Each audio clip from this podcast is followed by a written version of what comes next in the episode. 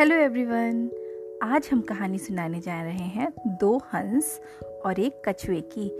ये तीनों बहुत अच्छे दोस्त थे, या ये कहें कि बेस्ट फ्रेंड्स थे। ये तीनों एक छोटी सी, प्यारी सी झील में रहते थे और एक दूसरे के साथ कहानी सुना के, बातें करके अपना दिन काटते। अब ऐसे करते करते सालों बीत गए, कुछ सालों में वो झील सूखने लगा। अब हंसों ने कछुए से कहा कछुआ, अब तो ये झील सूख रही है। अब हम यहाँ कब तक रहेंगे? हमें कोई और ठिकाना देखना पड़ेगा। लेकिन तुम धीरे धीरे चलते हो।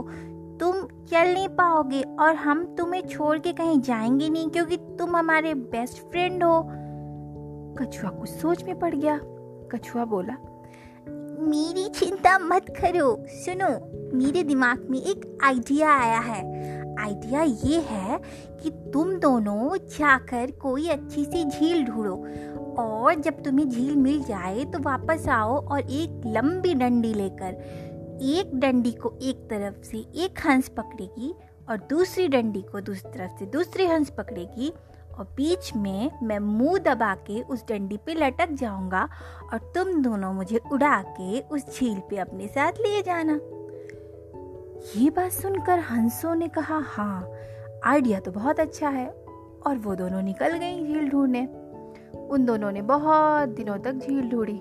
जब तक वो झील ढूंढ रही थी खचुआ तो बहुत ही बड़बोला था। उसे अपनी बुद्धिमानी पे बहुत घमंड था। वो यही सोचता रहता हमेशा कि किस तरह मैं आसमान में उड़ूँगा। वो भी अपने दिमाग से, किस तरह मैंने ये आइडिया निकाला? उफ, मैं कितना होशियार हूँ। यही कछुए के दिमाग में चलता रहता हर समय। अब हंसों को मिल गया एक झील। अब हंस वापस आए, लकड़ी लेकर आए और कछुए को बोले, कछुआ, एक बात ध्यान से सुनो। हमने ये डंडी पकड़ तो ली है दोनों तरफ़ से, लेकिन जब तुम इसे मुँह से दबाओगे तो तुम अपना मुँह मत खोलना, बात मत करना, नहीं तो तुम नीचे गिर जाओगे और फिर हम तुम्हें नहीं बचा पाएँगे। कछुआ बोला हम्म, जब मैं इतना अच्छा आइडिया ढूंढ सकता हूँ तो इतना तो दिमाग है ना मेरे पास कि मुझे गिरना नहीं है मुँह नहीं खोलना है। लेकिन हंस जानते थे कि उनका दोस्त कछुआ बहुत घमंडी है और वो बहुत बड़बोला है और बहुत ज़्यादा बात करता है। इसलिए उन्होंने समझा दिया था कछुए को अपनी तरफ़ से। अब हंसों ने उड़ना शुरू किया कछुए ने लकड़ी को मुँह से दबा लिया। अब उड़ते उड़ते उड़ते एक रास्ते में गाँव आया।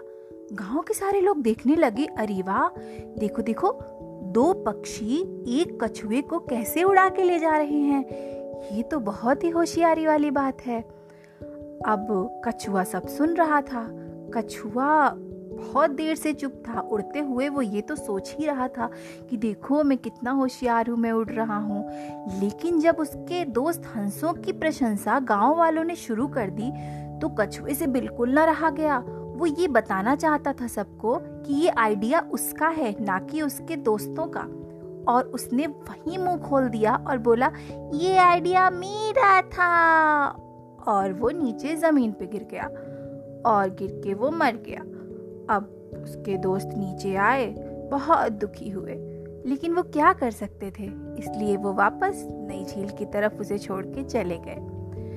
इस कहानी से हमें यही शिक्षा मिलती है कि जहाँ हमारी ज़रूरत ना हो, वहाँ हमें कुछ भी नहीं बोलना चाहिए। और अब हमारी कहानी यही ख़त्म होती है। Bye bye